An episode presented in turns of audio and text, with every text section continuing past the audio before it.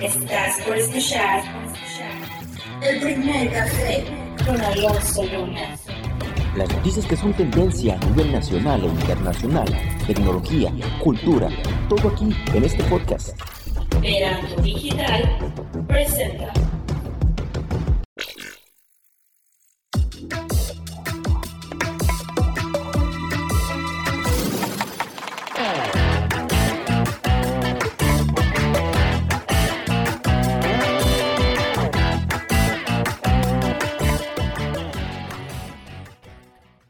Hola, ¿qué tal? Muy buenas tardes. Los saluda Alonso Luna, esperando estén teniendo un excelente martes, martes 3 de diciembre.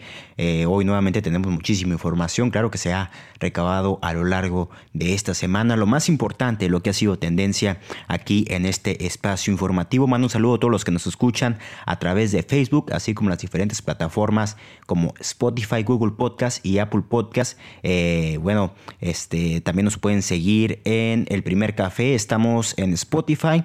En esta ocasión estamos transmitiendo eh, Veranto Informativo, pero nos puedes escuchar también a través de eh, El Primer Café en Spotify. También te recuerdo que nos puedes seguir en nuestras redes sociales. A un servidor lo encuentras como arroba Alonso Luna MX en Twitter e Instagram. Y a Veranto como arroba Veranto Digital en Instagram, Twitter o Facebook. Para cualquier duda o sugerencia, ahí estamos para responder tus mensajes. Sin más que decir, yo le doy la más cordial de las bienvenidas y comenzamos con las noticias. Fiscalía General de la República y Guardia Nacional detienen a tres personas por asesinato de los Levarón. Opositores al gobierno de AMLO marchan en Ciudad de México y estos se suman integrantes de la familia Levarón. Amenazas de bomba generan pérdidas incalculables en el Aeropuerto Internacional de la Ciudad de México. La cuarta transformación legislativa cambió 22% de la Constitución. La revocación de mandato es el ajuste más reciente. Congreso de la Ciudad de México aprueba Ley Olimpia. Tribunal Electoral considera inconstitucional la ley Bonilla. Esto y más a continuación.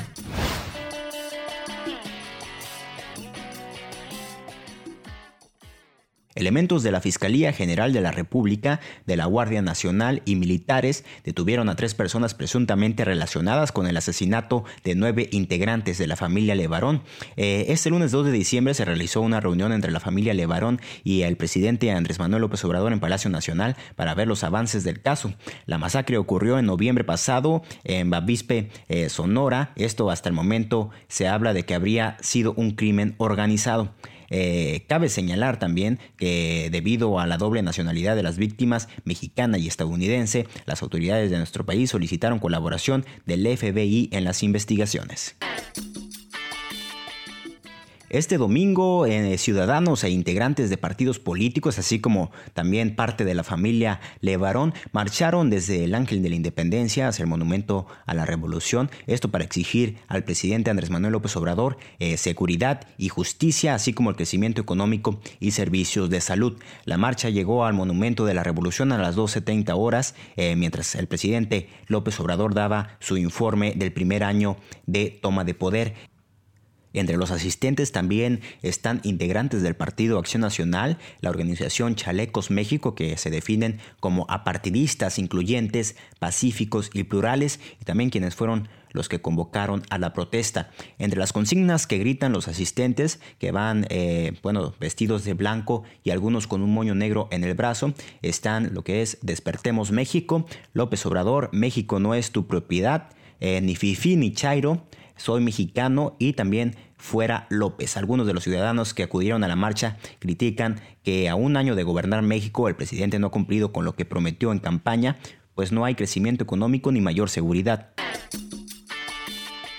En su primer año de gobierno, el presidente Andrés Manuel López Obrador, con el apoyo de la bancada de Morena y partidos afines, esto logró modificar cerca de un cuarto de los artículos de la Constitución mexicana. Apenas dos días antes de que el actual gobierno cumpliera un año, se aprobó la más reciente modificación constitucional, eh, que es la revocación del mandato, para los cuales fueron modificados ocho artículos constitucionales. Estos son el 35, 36, 41, 73, 81, 83, 99, 116 y el 122. De acuerdo con la Cámara de Diputados, a lo largo de 2019 se emitieron 11 decretos de, reformas, de reformas perdón, a las constituciones eh, esto para establecer, entre, entre otros temas, el castigo con mayor severidad a delitos considerados como graves y también evitar la condonación de impuestos y prácticamente todos los aspectos de la vida del país.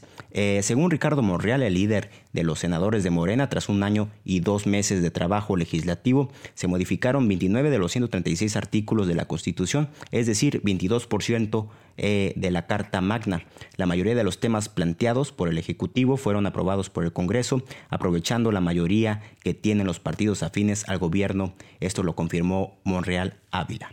Las modificaciones a la Constitución abarcaron temas como la revocación del mandato, la posibilidad también de los ciudadanos de convocar a una consulta popular, la ley de autoridad republicana, el combate a la corrupción, elevar a nivel eh, eh, a nivel de delito grave el huachicoleo, así como también agravar la comisión de delitos electorales, entre algunos otros relacionados con casos de corrupción.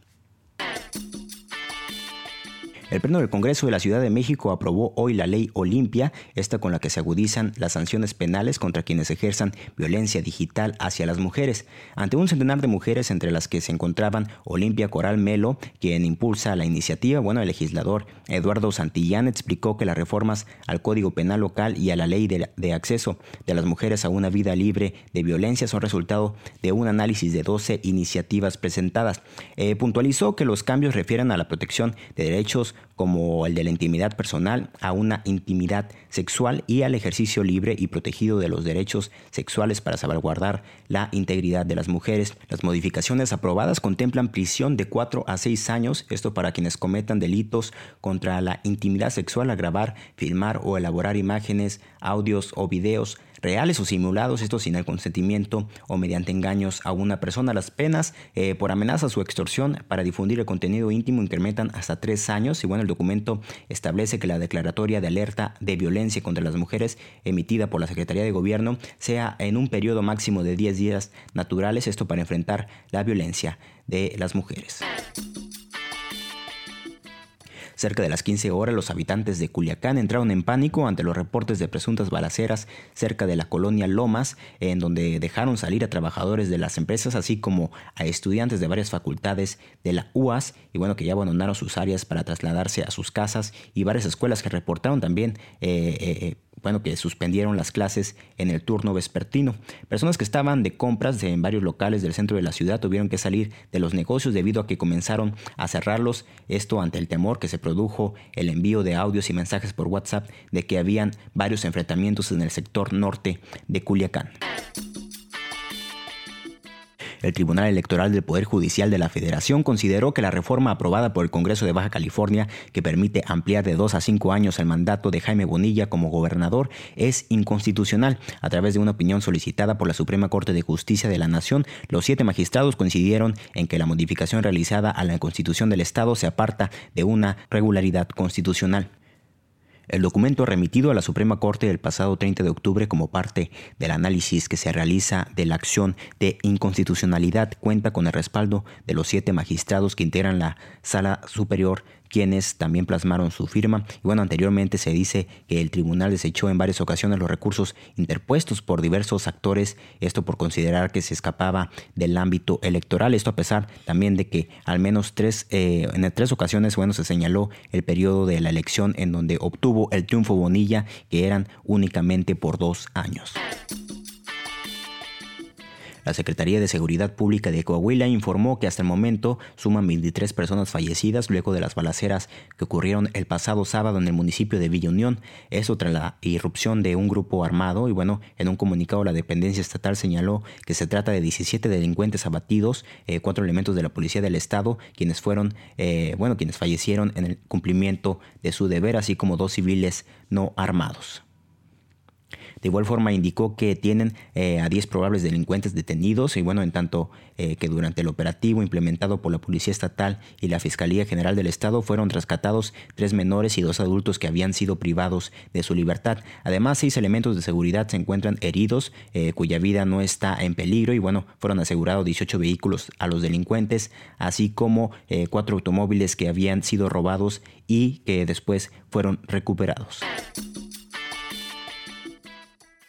Y bueno, hasta aquí con la información, no me resta más que agradecerle que se haya quedado con nosotros a lo largo de este espacio informativo. Yo le recuerdo que nos puede escuchar eh, todos los lunes en punto de las 7 de la mañana o de igual forma en punto de las 7 de la tarde en este espacio. También le recuerdo que nos puede seguir en Facebook como arroba veranto digital, en demás redes sociales y eh, mis compañeros de Tirando Verbo lo esperan este viernes en punto de las 5 de la tarde. Muchísimas gracias. Hasta la próxima.